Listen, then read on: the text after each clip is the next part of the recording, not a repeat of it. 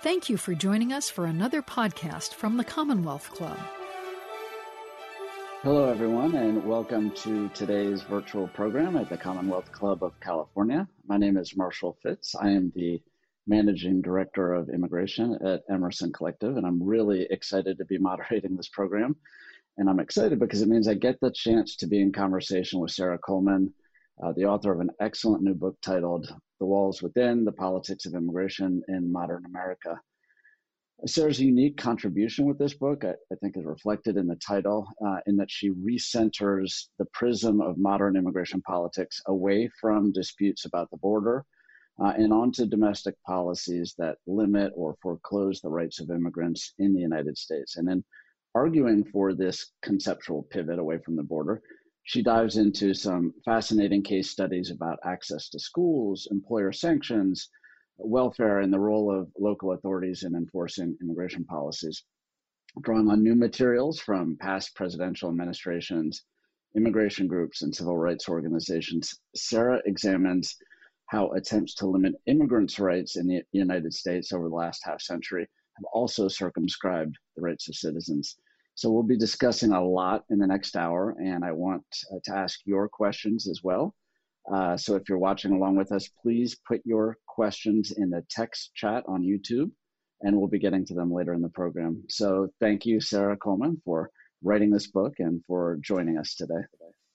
Thank you so much, Marshall, for having me, and thank you so much to the Commonwealth Club um, for organizing this. You know, a lot of the research I did for this book um, came out of the Stanford Special Collections and the Hoover Institution. So it's nice to sort of bring this research back to the Bay Area community. That's terrific. So let, let me just start with a broad question. Uh, I'm curious why you decided uh, to take on this project, what intrigued you about this period of immigration policy and led you to write uh, what turns out to be an incredibly timely book. Well, thank you. I think it's a great question. Um, you know, Uh, as you can see over the last month, but generally, right, much of the day to day focus of immigration reporting, right, focuses on the board, the Southwest border and admissions and deportation policy. And while those are incredibly important policies, you know, they're only one part of the puzzle. And they're one part of a much larger puzzle where a lot of the anti immigrant sentiment in the United States lies, right? And it's in access to education and access to employment uh, civil liberties concerns, access to the social safety net. And I sort of wanted to write the story of how immigrants have seen a dramatic shift in their rights in those areas over the last 50 years and what that means for those of us living in the United States, right? You know, there's 24 million people living in the United States today who are immigrants without citizenship status. It's about 10.5 um, million undocumented, about 14.5 million who either are legal permanent residents or temporary legal residents. And I sort of wanted to tell their part of the story as well.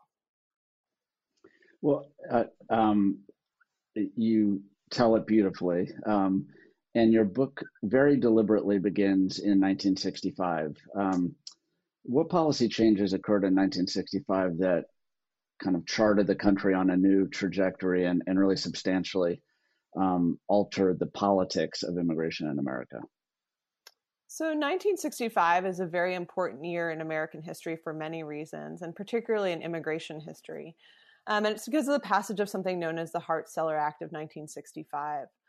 Um, it's passed sort of in this moment of the civil rights movement and sort of under this ethos of fairness and equality. It's part of Lyndon Johnson's Great Society, right? So it's passed, you know, one year after the Civil Rights Act, right, same year as the Voting Rights Act. And what it does is it gets rid of the race-based national quota system that was put into place in the 1920s, and it sets a uniform cap for all admissions um, across countries in sort of a more egalitarian way.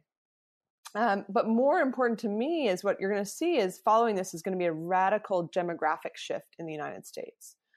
Um, and what happens coming out of sort of more than reshaping admissions policy is you see sort of this radical demographic shift. And as controlling the southern border sort of becomes more fraught for those who want to restrict immigration, it's at this moment that they start to sort of have these battles about what it means to be inside the United States, sort of, and um, sort of what immigrants' rights are in the United States and sort of access to state and society. And I look in particular in four main areas, right? In education, labor, welfare, and civil liberties concerns, and sort of these deep debates over what immigrants' place is in the in in this moment after 1965. Yeah, I think that the those demographic shifts that you were talking about um, and the origin of it are underappreciated, and I think how it's not only shaped our the politics of immigration and um, and and broader, uh, I think, uh, policy challenges and dynamics, but um, it's really fundamentally changed the the face of the country in a very short um, period of time, and I, I think it's an undercurrent of the uh, some of the cultural tensions that um, are, uh, I think, you know, less visible, but really kind of coursing below the surface of, of many of these debates.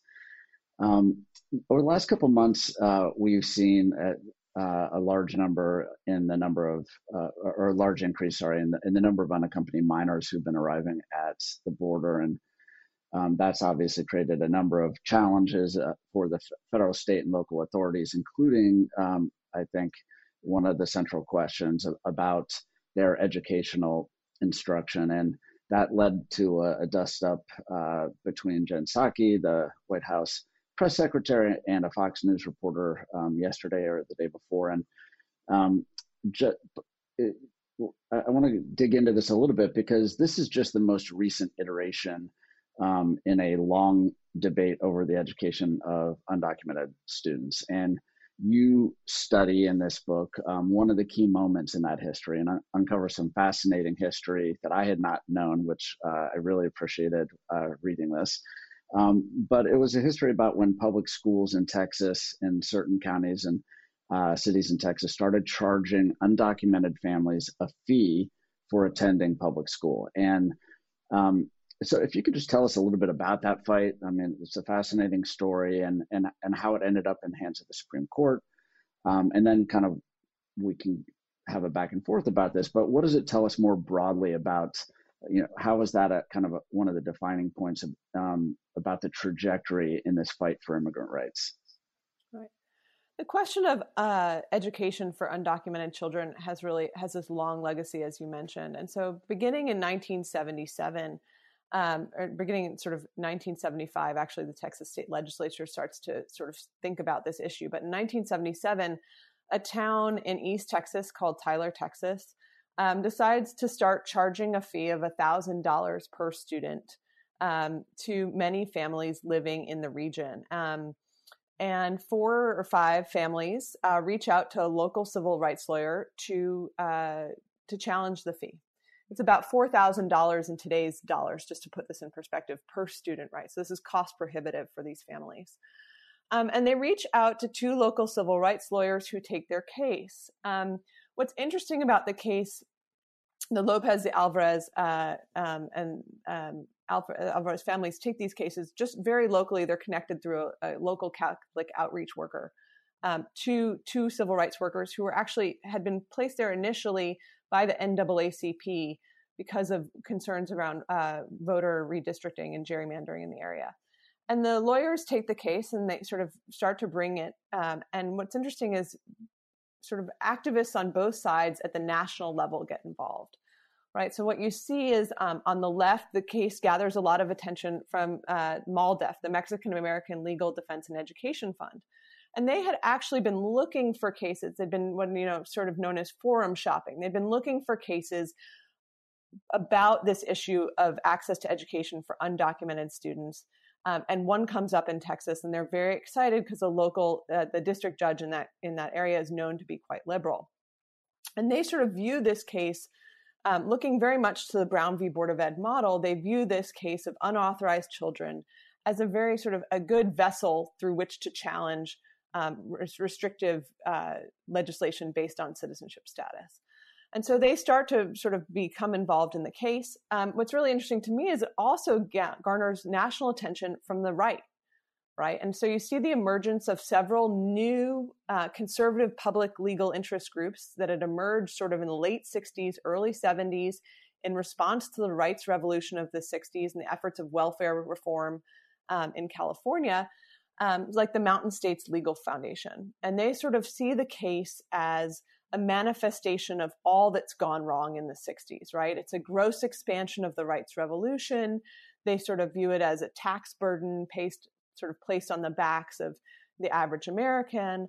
And it's, it's also in their mind a sort of huge example of the overreaching federal leviathan, right? That this is the federal government sort of taking this case too far. So the case winds its way through the Supreme, all the way through the Fifth Circuit up to the Supreme Court. Um, and it's very, uh, it's a, it's a very interesting decision, and it goes five four. Um, on in behalf of the students. It's a case called Plyler v. Doe. Veto. It's decided in 1982, and you know, on its way to the Supreme Court, both the Carter and the Reagan administrations really struggle with what position to take in the case because they sort of understand that they're this is sort of might be a whole new area of rights that they're not sure how far they want to go on. Um, and so it makes it to the Supreme Court in 82, right? And famously, right, the decision written by Justice Brennan, right, doesn't go so far as to call it an educational right, right? But it says, he says something along, we can't see what the state would want to do in creating a quote unquote subclass of illiterates. And so it's seen as this sort of moment in the early 80s where immigration rights activists sort of see this as the new frontier, right? They see it as this moment that's sort of an opportunity and they start to strategize okay, if we can win on this, how can we expand it? Now, it turns out that this is almost going to be the pinnacle of their expansion for some some decades, and, and sort of it's going to be a much longer and bumpier road, I think, than they envisioned in 1982.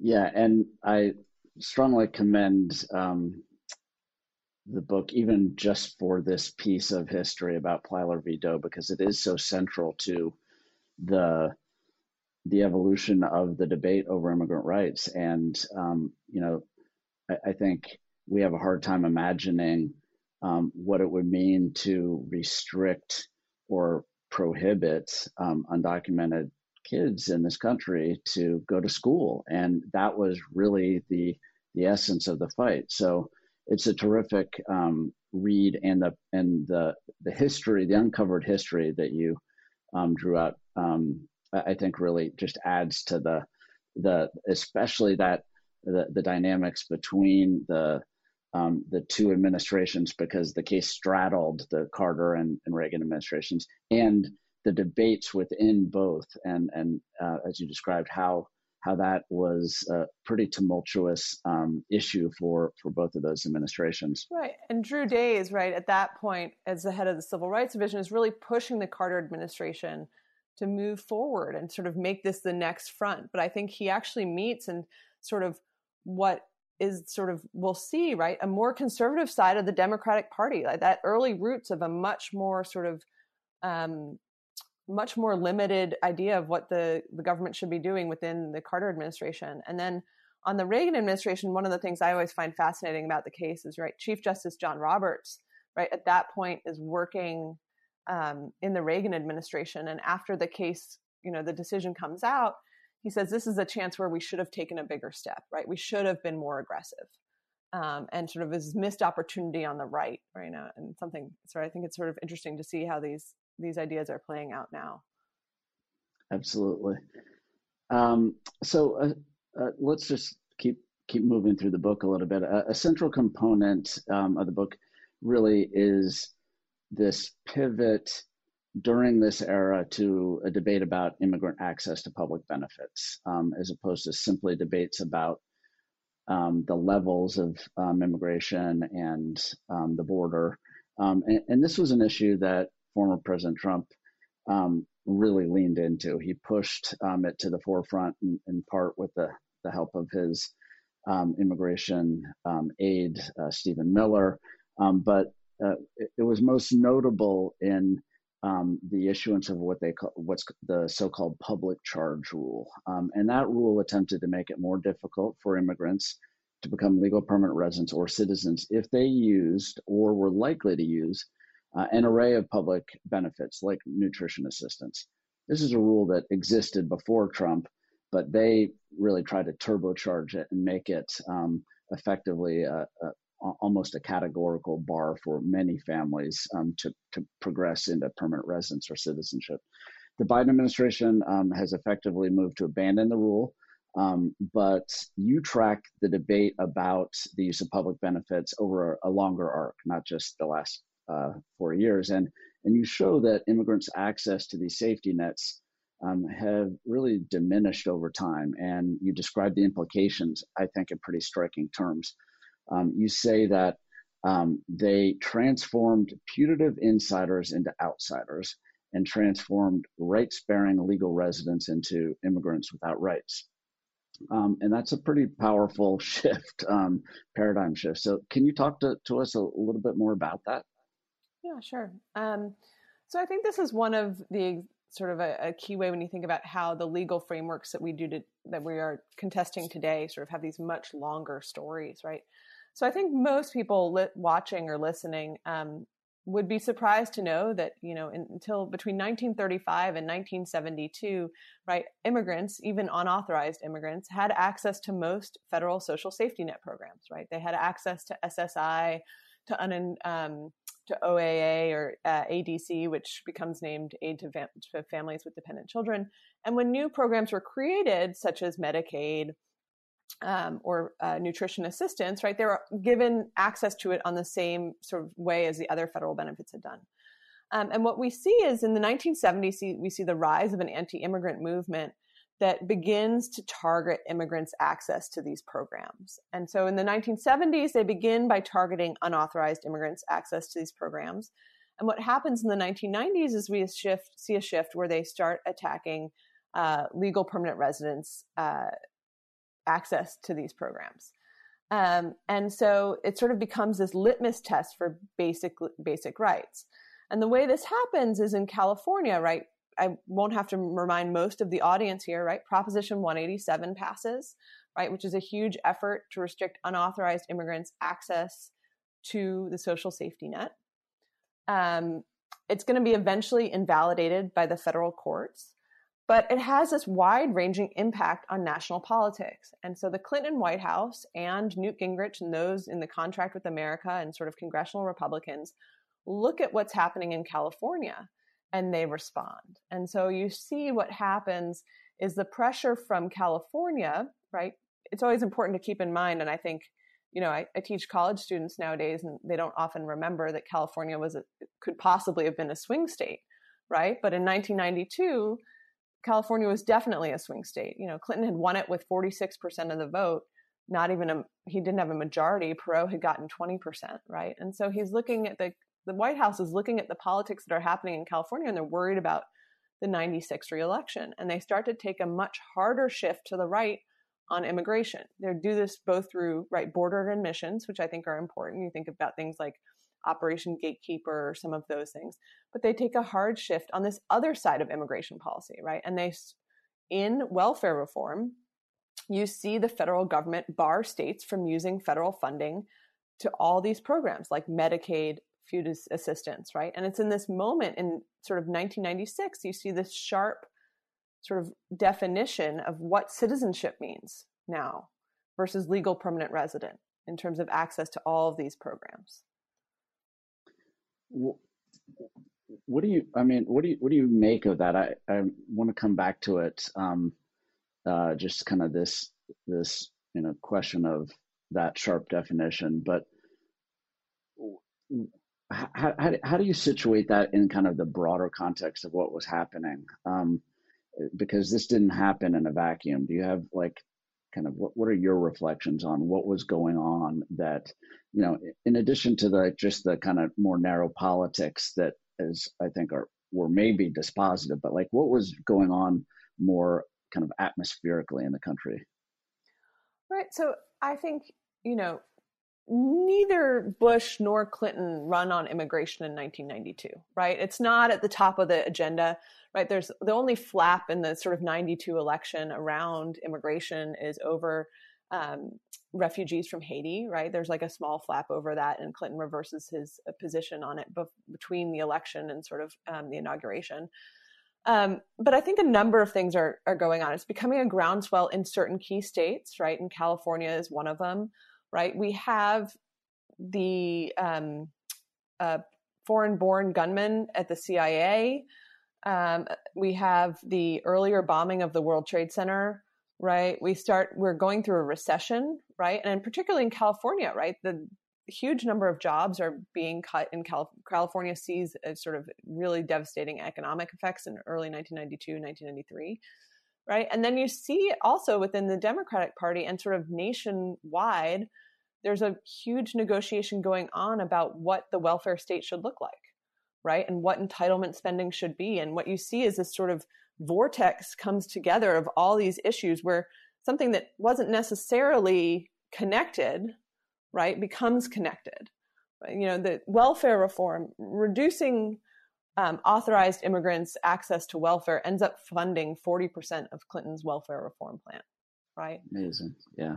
And so it's sort of this, this inner, sort of this vortex comes together to bring these two issues of immigration and a larger issue of welfare reform and sort of for some it's a means to the end and so some it's a means to the end the other way right they sort of come together at this moment with this sort of you're also starting to see right that you've you talked about this right? There's huge demographic shifts going on in the united states.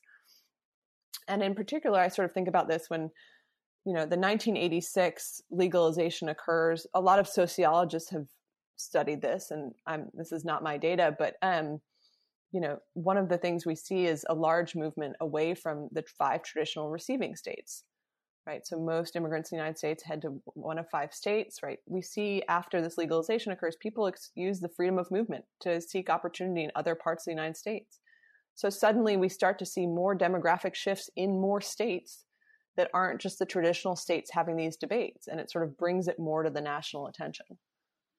Yeah, I, I think that's right. I, I think um, the jarring impact, um, well, jarring to some impact of having um, a, a wave of newcomers, new faces, new street signs, um, in, you know, coming into neighborhoods. Um, certainly, I think helped propel that sense of, um, wow, our, our future is not, um, you know, the one that we anticipated, and um, starts to create anxiety. And but but it's less so. But well, on the one hand, it's um, the interesting thing is is that a lot of this this kind of modern restrictionist movement starts in California, where which is you know the the you know one of the the most central um, traditional states, but the spread um, really of it really kind of happens in these more new receiving communities. And um, and you know I, I know that many of us who've been working on these issues for a long time are very hopeful that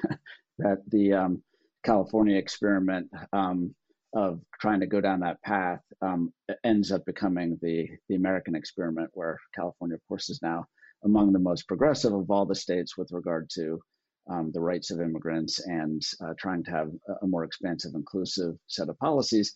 Um, but it, for those who um, you know didn't follow this closely, you would really have a hard time understanding what the state was like in the early uh, 90s. Um, you, I'll come back to the 90s in a second. Um, uh, but or maybe we should just go there now because we're we're there. I mean, I, this is one of the most insightful things I, I, found in your book. I, I mean, I uh, knew all this, but I had not really situated um, the importance of the '90s uh, as a decade, and really which immigration policy. I knew all of the immigration policy changes that were occurring, but I hadn't situated it as a decade in which the politics really fundamentally shifted. Um, I kind of was more narrowly focused on one big inflection point in at 9/11 in 2001, which of course was a big um, turning point as well. But but really the a lot of the politics had shifted already in the 90s. Uh, not only did kind of the nature of the arguments, some of the ones you just went through um, around uh, welfare benefits and the like, um, not only did the nature of those arguments change, but the locus of the battles had also shifted in this really significant way from the halls of Congress to um, you know the state houses across the country, the Prop 187, and um, beyond.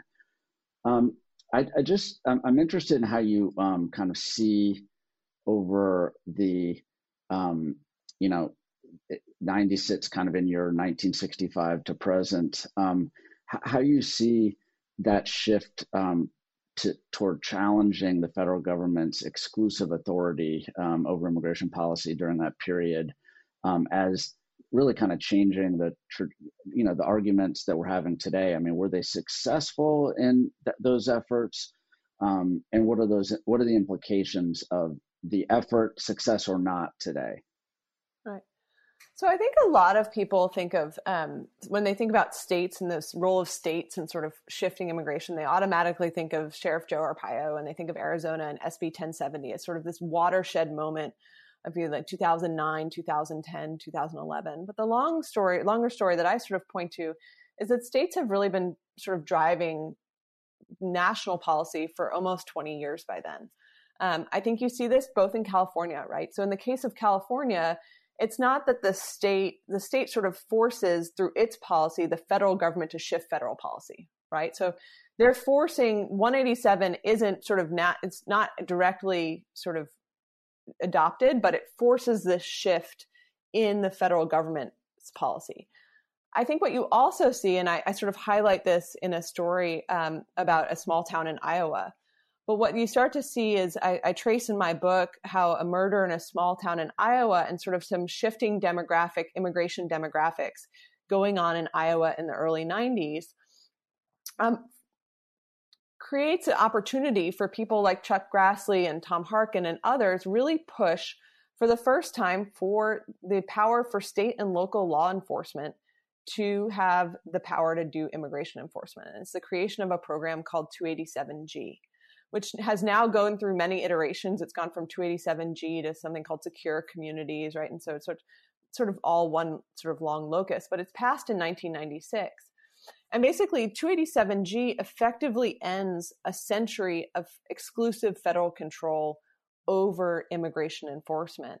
And it sort of ushers in what I would say is a new era of immigration federalism, right? So you have immigration federalism in the 90s in two ways, right? So not only are states like California shifting national policy, they're sort of shifting national policy, they are literally getting the power delegated back to the states, right? And it's sort of a, a larger moment actually across policy in general. Some political scientists call it, you know, the devolution revolution, right? But you can very clearly see it in immigration at this moment. And so while we may you know, and states are going to go in two different directions, right? Some states, right, like Iowa, are going to push for more and more enforcement. California, right, is going to go the total opposite direction, right? And so we see greater immigrant integration. And so what we see now is we have this whole era where states are really driving immigration policy in a new way, both on a liberal side and on a conservative side.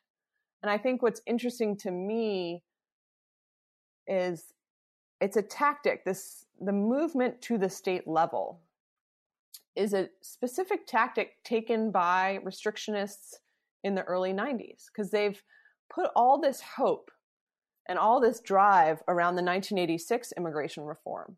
And then it doesn't pan out for them.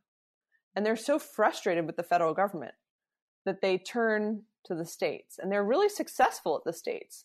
And I have to give credit to immigration activists, right, who have learned from the restrictionist model and now use it in the other way, right? You see, California has, you know, its own version, right, of state citizenship in a, in a way that's really exciting.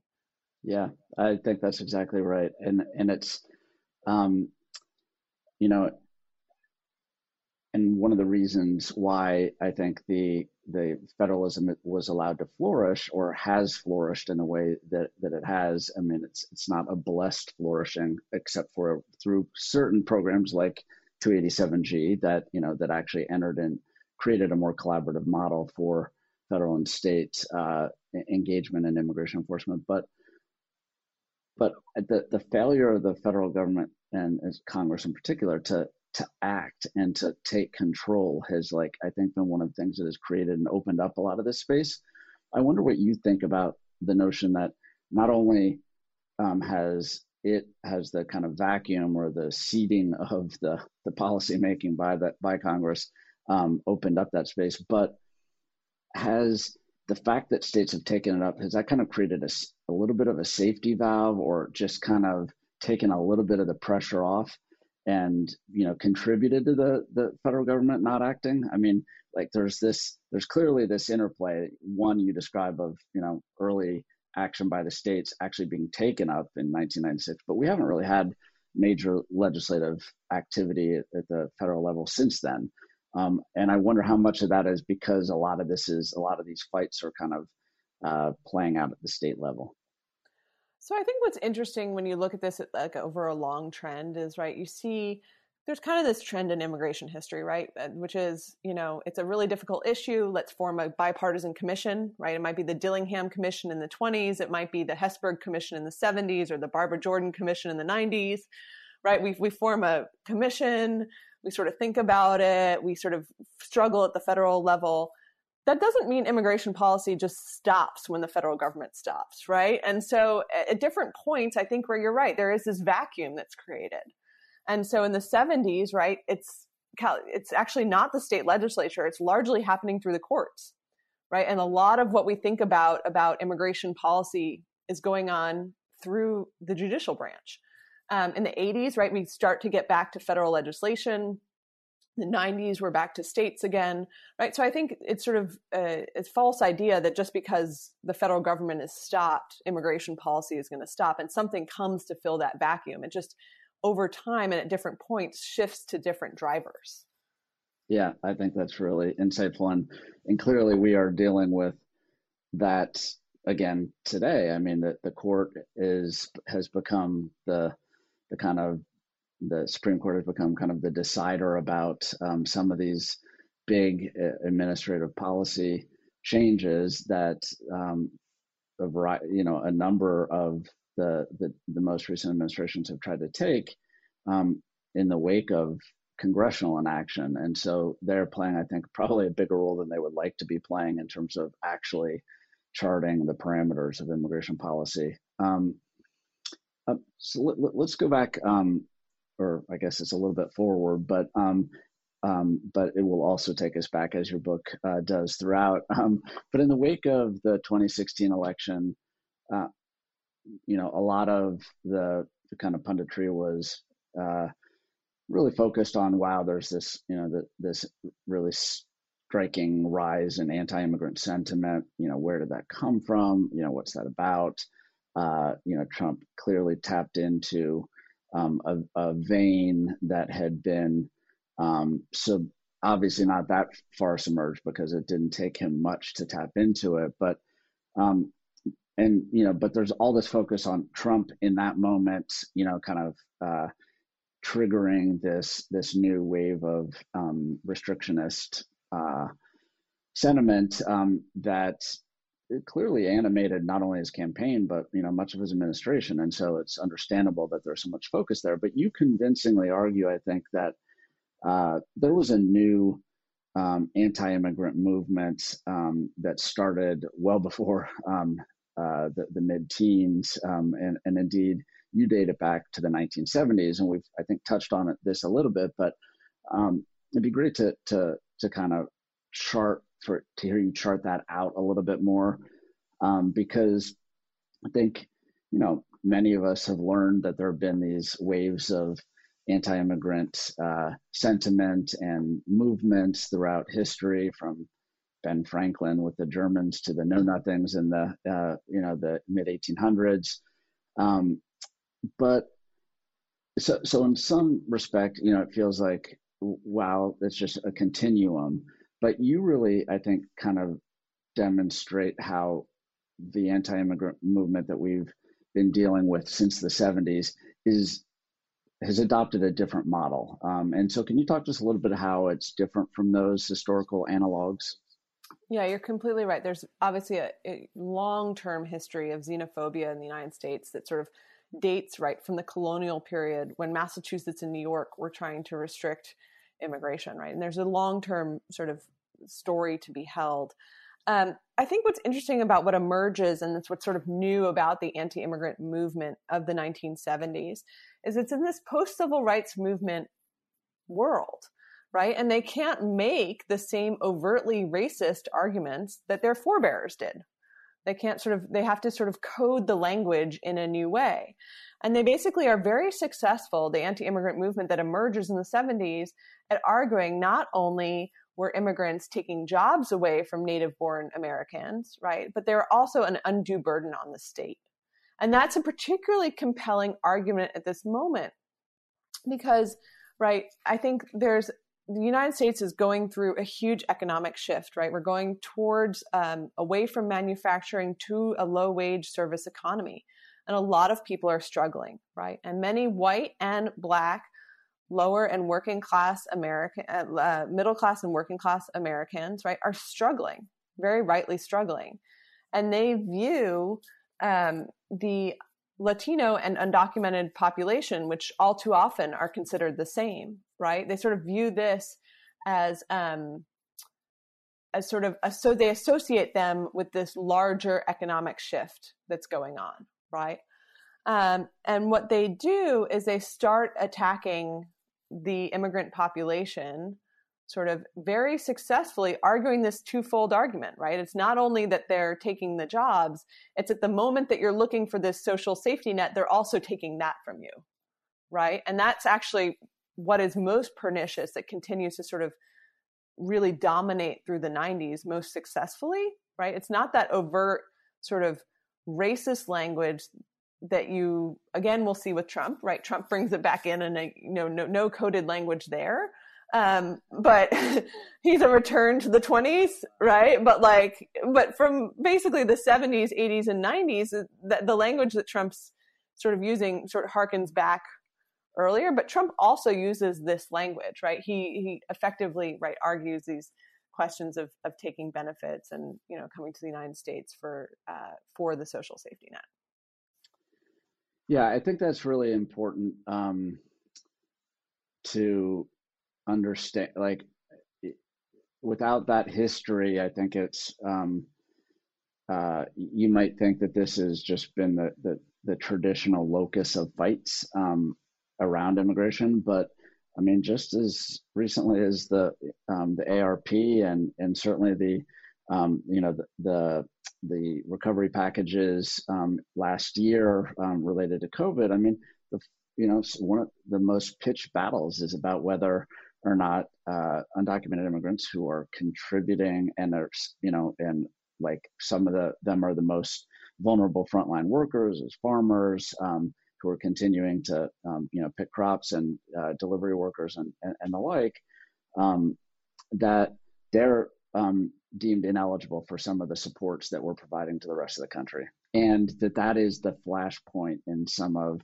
um, the political debates i mean it is like one of the central debates now, and um, it didn't just it wasn't always that way. That wasn't necessarily. And you can see like this even yeah. over the last two weeks. Right? Like Ted Cruz is not only on a machine gun boat on the border, right? He's also tweeting that every undocumented immigrant in the United States is going to receive a fourteen hundred dollar check. Right? It's it's two. It's this argument. It's it's not one or the other. Right? It's sort of two sides. They're sort of both having an effect, and it's it's still present today. Yeah. Um, so, um, harkening back, and we've kind of we've circled around this a little bit, and and and you have touched on it, but I but I think it, it bears uh, more kind of a, a deeper discussion. Harkening back to what I did say at, at the outset um, in introducing you in the book, um, this question about how our notion of citizenship has changed over the last 50 years and and then the the the kind of effect that that um, that those changes are, have really had on um, the rights of citizens um, so that it's not just a you know it's you, you haven't kind of isolated immigrants and um, you know undermined their rights but you've actually had this bleed into um, the rights of citizens. Um, you want to talk a little bit about that because I think that's also something that people don't realize that it's not. It can't just. We can't just think of it as all happening to them over there. That it's actually happening. That some of these changes and these paradigm shifts are happening to all of us. Right. And I think what you see, and you see this big change in the 90s, right? And I think it's particularly there that you see it, that there's becomes this sharp dividing line between citizens and non citizens right? But what you see in the 90s is when you undo the like the welfare sort of and social safety net for non-citizens, it also undoes it for citizens, right? Some of these attacks that are sort of we're all in it together, right? And so when you start to make these uh, attacks on one part of the system, right, they bleed into the other part. It's welfare reform removes a huge number of citizens from the social safety net as well, right? And that is only undone with the removal of immigrants from the social safety net, right? They're sort of tied together. And I think what you see over time is that it creates a second class, right? A second class of citizen, of second class of people living in the United States. It's people who are living here, who are paying into the system, who are part of our communities, who are essential workers, right? But just are entirely banned from certain parts of participation in state and society. Um, and it's a dramatically different story, right? Just as a reminder, than 1971, right? I mean, the fact that we're having these debates, something that like people in the late 1960s, early 1970s wouldn't even have thought, right? History reminds us like that things are possible. It's possible to do it another way, right? And that citizenship didn't have to be as limited as it is right now. Yeah, and I think um, you know when you look at history just around, you know, I think we see the the ever progressing expansion of the notion of citizenship.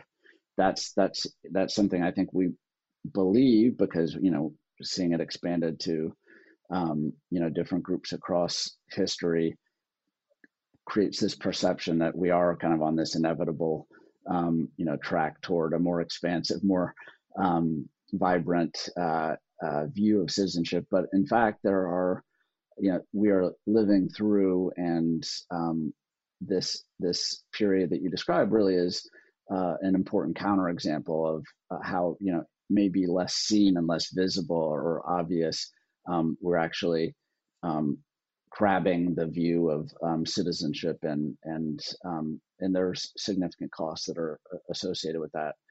Um, I I think we've got um, some questions that have, have started to, to flow in, and I'm looking at the time, and uh, no, we've only got about uh, 15 or 20 minutes, so I, I want to maybe start to pick up a few of these. Um, you, in part because you referenced one of um, them just now with the Ted Cruz. Um, the, the, the the question from the the audience is, what do you think about the PR stunts of politicians visiting the border? um, at times of crisis. Um, it always seems to be the opposing party visiting and blaming the current president for failures and scoring political points over, um, you know, what might be a genuine crisis.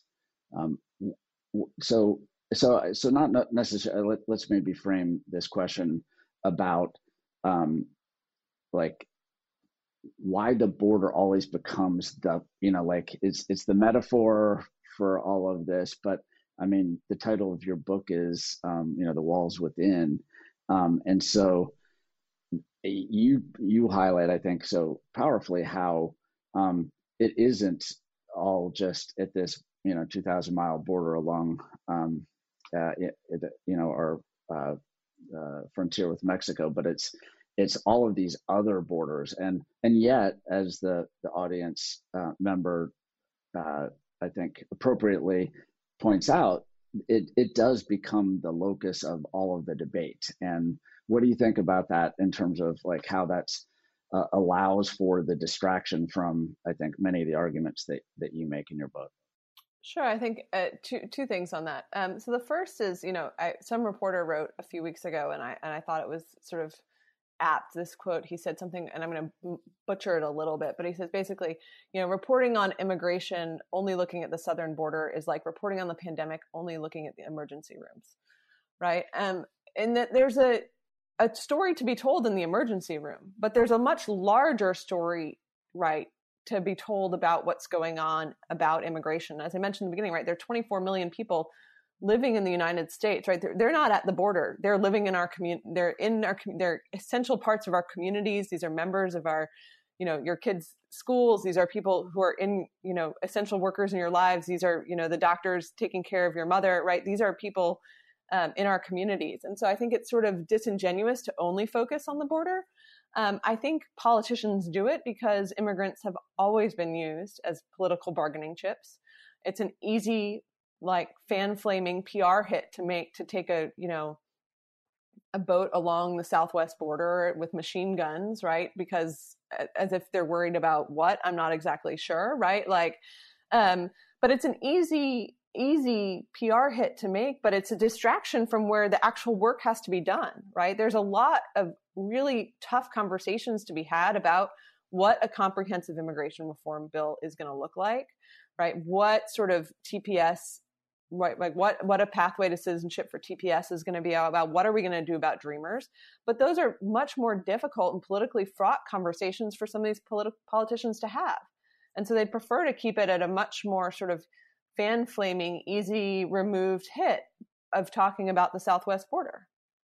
Yeah, I think that's exactly right. I um, share that perspective that it is um, much more a, a, distraction and and and it's one that I think is also fueled by the fact that we refuse to invest in the border and in the infrastructure and in the systems that um, can make it not appear like a crisis when when people are coming because people are going to continue to come. We have a you know we have a um, a, a near abroad um, that is Mexico and uh, the Northern Triangle of Central America that has deep relationships, deep connectivity to the United States, families, um, jobs, etc. And we just have refused. We, we've we've focused on that border, and we've refused to um, uh, actually do the hard work of uh, creating more uh, solutions to what that what what a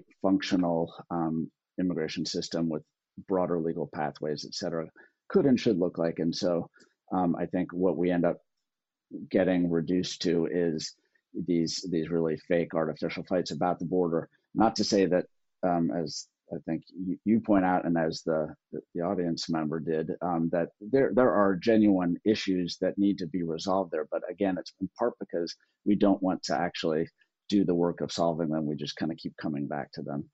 Um, that that also reminds me of another, um, uh, I think, really important insight from your your book, which is and I think people know this, but but maybe if you're not you haven't paid a lot of attention in the past, um, you are less familiar with this. But um, you, know, right now the Democratic Party has really almost you know exclusively um, aligned or not uh, almost uniformly aligned with a progressive view of immigration and immigrant rights. Um, I mean, we've had kind of almost unanimous support for all of the you know the kind of most progressive bills that have gone through um, Congress um, since you know over the last ten years. Really, um, it's kind of striking, but it's striking to those of us who have been kind of working in this space for a long time because it wasn't always that way. And I think you you know your kind of point about um, you know what happened in the 80s to then what happened in the night. Well, you you also talk you know you talk about the conflicts that the Carter administration was having, and then the Reagan administration was having. But then you know Reagan signs into law the biggest um, uh, legalization uh, and the most substantial change to our immigration laws. Um, uh, you know, in 1986, 30, 35 years ago. Um, but then you've got 1996 that you know uh, President Clinton signs into law. Like, how do you make sense of um, that trajectory where there wasn't um, that kind of that same clarity about uh, partisan affiliation and support for or against immigrants. So I think that's one of the most interesting things about immigration policy, right? Is it really goes away from this idea that we have party homogeneity in the 70s or 80s or 90s, right?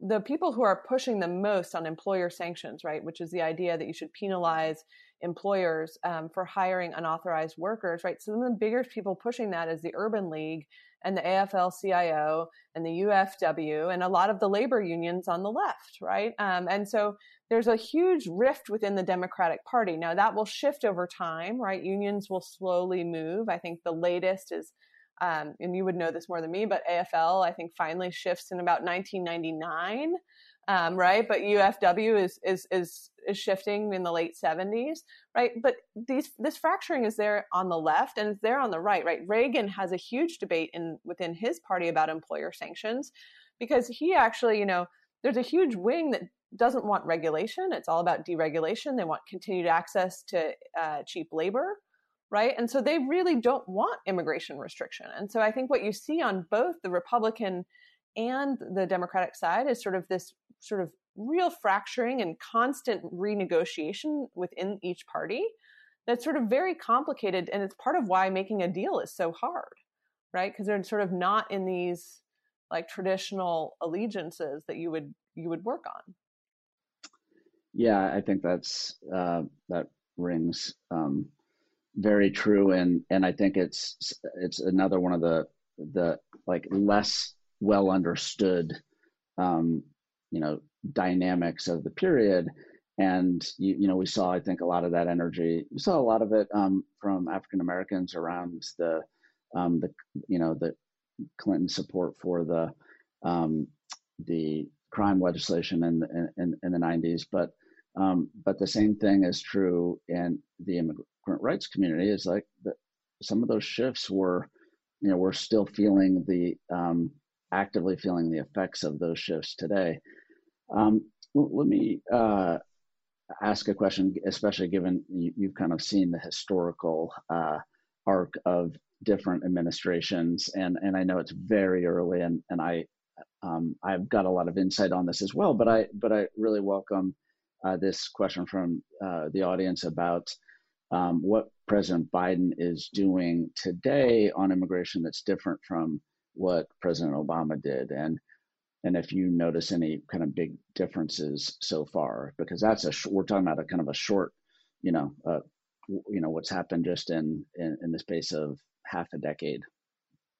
Um, well, I'd love your thoughts after uh, on this too, because I think you probably have a, a, lot more insight on this than I do. But um, so President Obama sort of maintained the status quo on immigration enforcement in the early years of his administration, um, in large part, right, trying to build up goodwill towards on enforcement with the idea that of brokering some sort of more comprehensive reform effort in 2013 2014 that strategy did not work right? It, it failed. Um, and so what i think you've seen is the biden administration so far is taking a more aggressive stance on immigration policy in the first 100 days right? Um, they are undoing some things right? The um, some of the internal enforcement uh, question the uh, moratorium is being challenged by the courts, right? But they're certainly taking some steps, like moving the travel ban.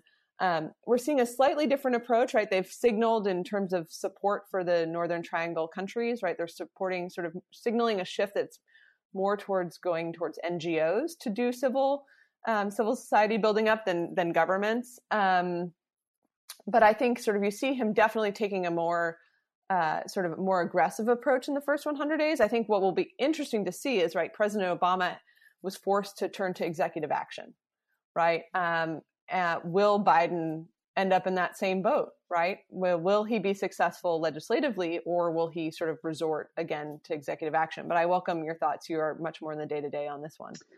Uh, no, I, I, think that's. I think you're right, and those are the big questions and the big things um, we're going to have to see. I, I think clearly um, the emphasis that the Biden administration put on, in, in part again, this was had to happen given the last four years um, that there that there was such an early active emphasis on trying to fix some of the um, right some of the wrongs and um, repair some of the wreckage, which won't happen overnight. Um, but I think quickly they've you know were overcome by the new dynamics and challenges at the border, making it even more difficult for them to to kind of take those steps. But but the lean in on you know, introducing a, effectively introducing a bill, handing a bill, transmitting a, a bill to Congress to, to be introduced. Um, that that is, you know, among the most progressive um, bills on immigration and thoughtful and solutions based. I mean, it's not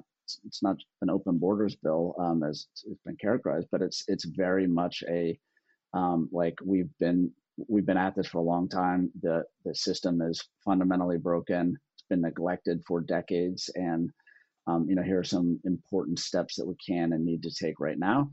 Um, I think he's going to be stymied. Well, I think it's clear he's going to be stymied on that um, legislation um, for the foreseeable future with the 60 vote threshold in the Senate, absent a filibuster um, change. But I, but I think that the what's um, more interesting than, or maybe it's it's a it's kind of the what what comes out of that observation about how much they've leaned in early is that I think that there is a realization that um, the old rules of kind of trying to like you, are never going to out enforce um, the other side. Um, the other side is going to constantly kind of keep pushing the the goalposts on on this. Um, you know, the 2013 bill. Another audience member asked, you know, what happened to that? Well, you know, in, in 2013, there was a super majority of senators that voted for that legislation, 68 senators, um, and including 13 um, re- Republicans and all 55 Democrats. Um, and yet, um, the House refused to even take it up. No, even though we knew for a fact that we would have had the votes to pass it, but the House, because of the politics around this, refused to take it up.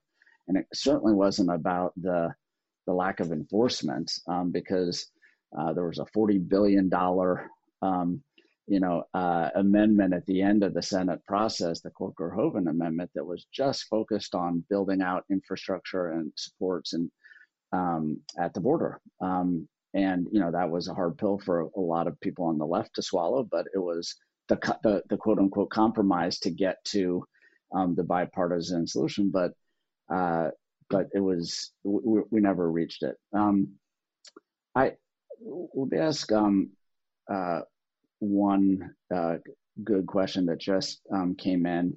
Um, and and I, don't know if you've got thoughts on this, and if, if you don't, we can uh, move to another one. But I but I do think it's a, an interesting um, question, one that I've grappled with a little bit too, um, is how much you think immigration and immigration policy um, played into Arizona um, kind of going fully blue in 2020. Um, you know, that was a kind of a, a long there was a long evolution getting a you know in, in that that shift. Um, I mean, you had in 2010 you had SB 1070, um, you know, the, one of the most anti-immigrant pieces of you know state legislation the country has seen. Um, and and do you think, and if you think it did play a significant role, how do you see any any of the differences between Arizona and Texas um, on, that question? So I think um, I think it played some role. I think it remains to be seen how big that role is. But we saw, you know, for example, Prop 187, right in California, hugely anti-immigrant measure leads to a huge amount of naturalization, right? And California has now significantly shifted. So this can happen, right? It's not unseen before.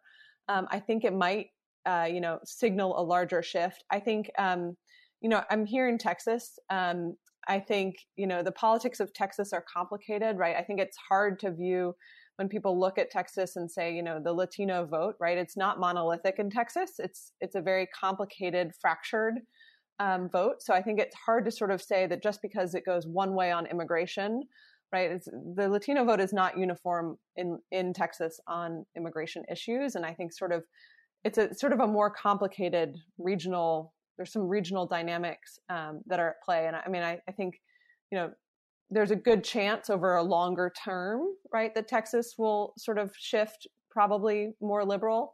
Um, but I think it's a complicated. But I'd love your thoughts on this as well. I know. I think you're right, and I think that the SB 1070 um, Prop 187 parallels are very interesting. Um, so I think it's a it's a great question that the audience member drew out. But I also think um, Texas, like you say, um, does have a, a very um, different Latino population in the sense of the kind of long-standing, um, multi-generational in many places. Some of that in Arizona, but um, but a little bit less so.